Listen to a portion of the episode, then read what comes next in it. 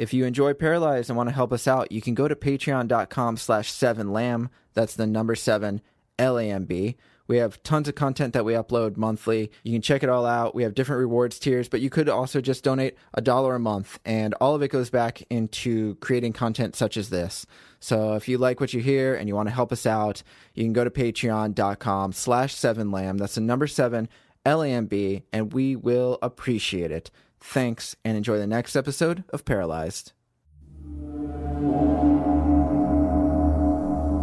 Seven Land presents Paralyzed.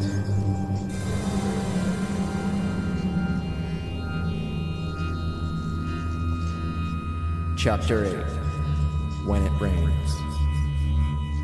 Part one.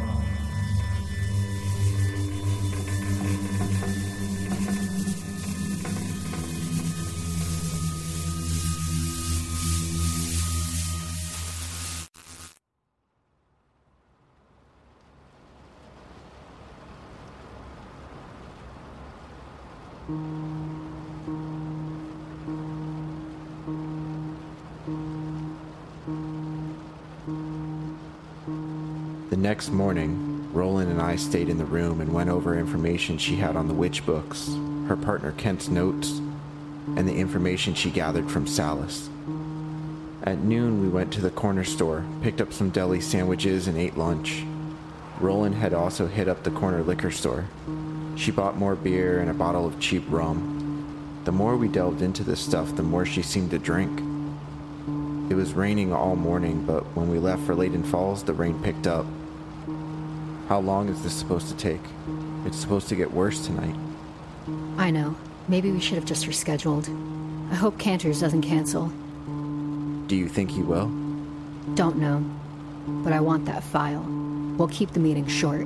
I doubt he'll want to stay long. So far, there's no mention of a shadow man. Are we sure this is the same thing? There's the writing of the number thirteen and the fact that he was shouting stuff before he went on his rampage. Right. I'm not saying this is the same thing, but it doesn't hurt to find out everything we can. No, I know. Let's just see what's in his report. If it is the same thing, how do we find out how we're all linked? Getting the information is relatively easy. Linking it is always the hard part. It's like trying to find a murderer. You have to look at all the details. I'm not a murderer. I know that. But not everyone does. You should have seen the letters, voicemails, and texts I received after Tara Lake. The letters from friends and family members blaming me for everything. People always need someone to blame. You were the easiest target, a sole survivor in a situation where it's shocking that there was ever a survivor. And the looks I get. I hate when someone recognizes me. It's like I can feel their hatred. Ignorance. You know the truth. They don't. That's why I did it. Did what? Cut myself. It wasn't the nightmares. It, it was the people. The people around me. All I had was my mom. That's why I ended up shutting myself in. The few job interviews I had, I could tell the people knew who I was. I couldn't get a job. My mom said not to worry about it, but that didn't help. Did you ever think about moving? Yeah. My mom did too. We talked about it. I, I still might. Where would you like to live? I know you're just trying to change the subject. I'm not. I want to know. North? Not this far north, but maybe South Carolina. Have you ever been? No, but friends have. I've seen pictures. It looks nice. It is. Been a few times. I know I should probably stay in a city. I always have nightmares of the woods. So why not live in Columbia or Charleston? Maybe on the outskirts. I like nature. I like trees and scenic views. I guess I just hope one day this will all be over, and when I look into the thick woods, I won't be imagining something looking back. Roland didn't say anything. We drove in silence for the remaining ten minutes. The roads were starting to flood. We arrived at the diner, just as the wind began to pick up. A flash of lightning brightened the sky.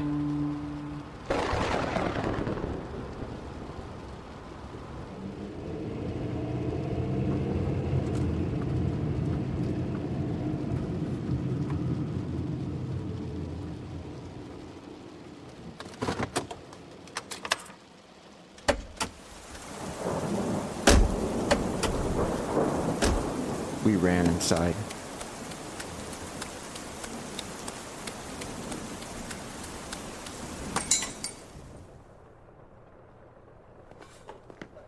There were only a few people inside, including Joel. He waved us over.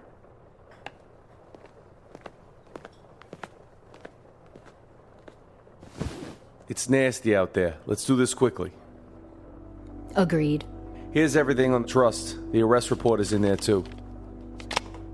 How did you get this? Does that really matter? No, it doesn't. Just don't want you getting in trouble. I won't. Just don't mention how you got it. If it comes up. You never know. I will keep it a secret. The waitress, Beth, walked up. She was the same waitress who served us last time. Hello again. Can I get you two anything? Diet Coke. Okay, and you? Sprite. All right. Do you need menus? No, thank you. We're not staying long. Same here, Beth. I'll take my check, please. Will do, Joel. Beth had long brown hair up in a ponytail. She had large glasses that were situated on a small nose.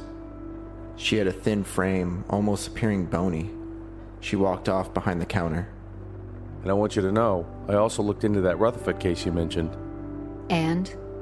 A lot more similarities than I thought there'd be. Told you. Yeah, yeah. Doesn't mean there's an actual correlation. But there could be. Just don't push for it. I'm not going to force a situation. My guess? Not asking for it, but go ahead. Sickness. Sickness? Depression. Depression mixed with anxiety can make people do some crazy things. If they're in a dark place, things can escalate. It could even be something like P T S D. Beth came back to deliver our sodas. It's really coming down out there, huh? Sure is. I took a sip of my drink and noticed the diner door open. A woman in a raincoat entered.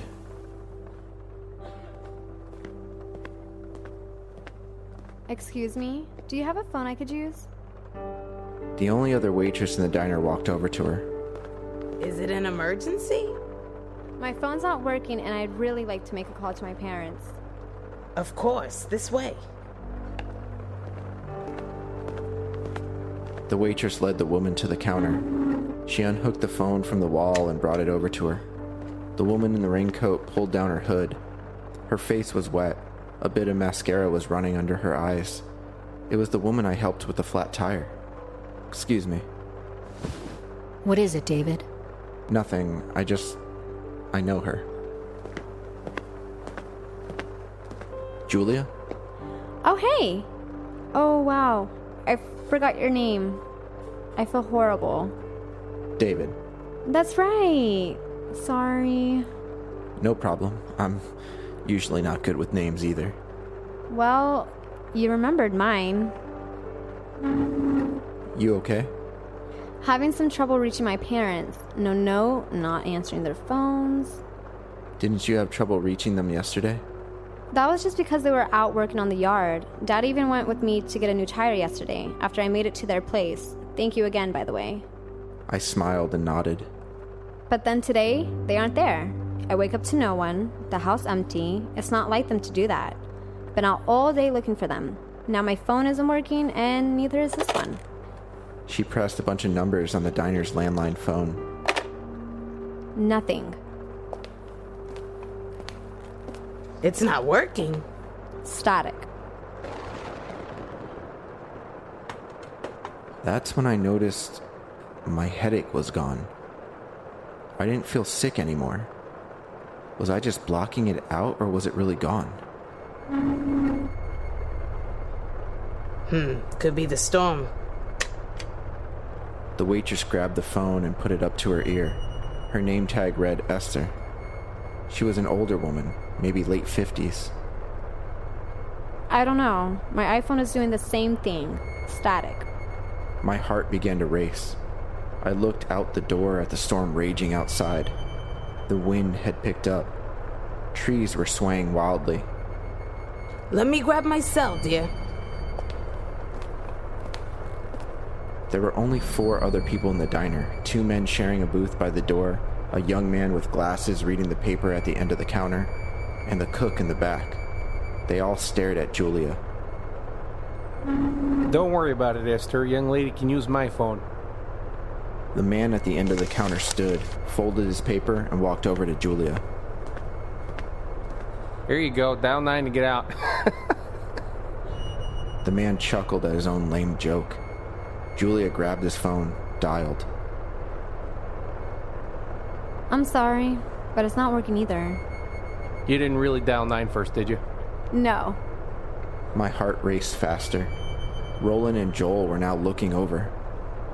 I think Roland could see the worry on my face. David? Roland, let me see your phone. What's going on? Just give me your phone. Here.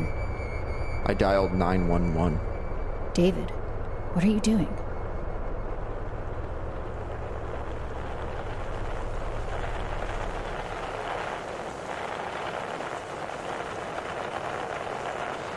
Oh, shit. What? Listen. I gave her phone back and she put it up to her ear. I'm sorry. What's going on here? Static. It's the storm. Roland. Roland. It's happening again. Hey, I'd like to point out I don't have any signal either. Same. The two men in the booth had their phones out. David, it is storming. No, Roland. One moment, Joel. Hurry it up. I'm leaving in five minutes. No way in hell I'm getting stuck here. Okay. Roland pulled me aside. Now I could feel everyone's eyes on us. Tell me, right now, what's going on? The same thing is happening. As the campground? Yes. Yes. The same thing. Are you sure? The storm... The phone's emitting static, and, and...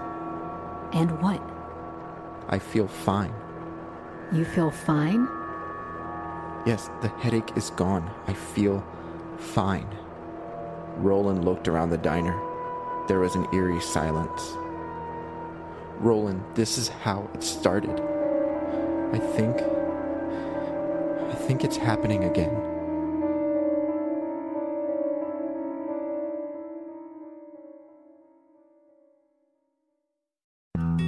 Paralyzed. Written and edited by Robert M. Lamb. Starring Robert M. Lamb as David, Amy LeRae as Roland, Jack Austin as Joel and Charlie, Ashley York as Esther, Ashley Cardisano as Beth, Brian Messick as Steve, and Brett Wilkins as Alan. Co-starring Adam Jetmore, Ryan Wiggs, Ariel Zadok, and Ryan Grosjean.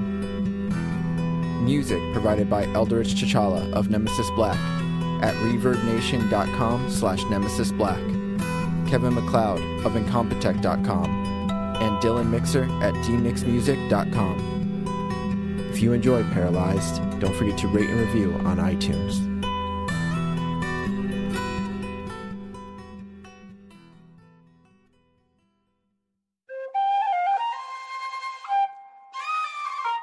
This has been a seven lamb production.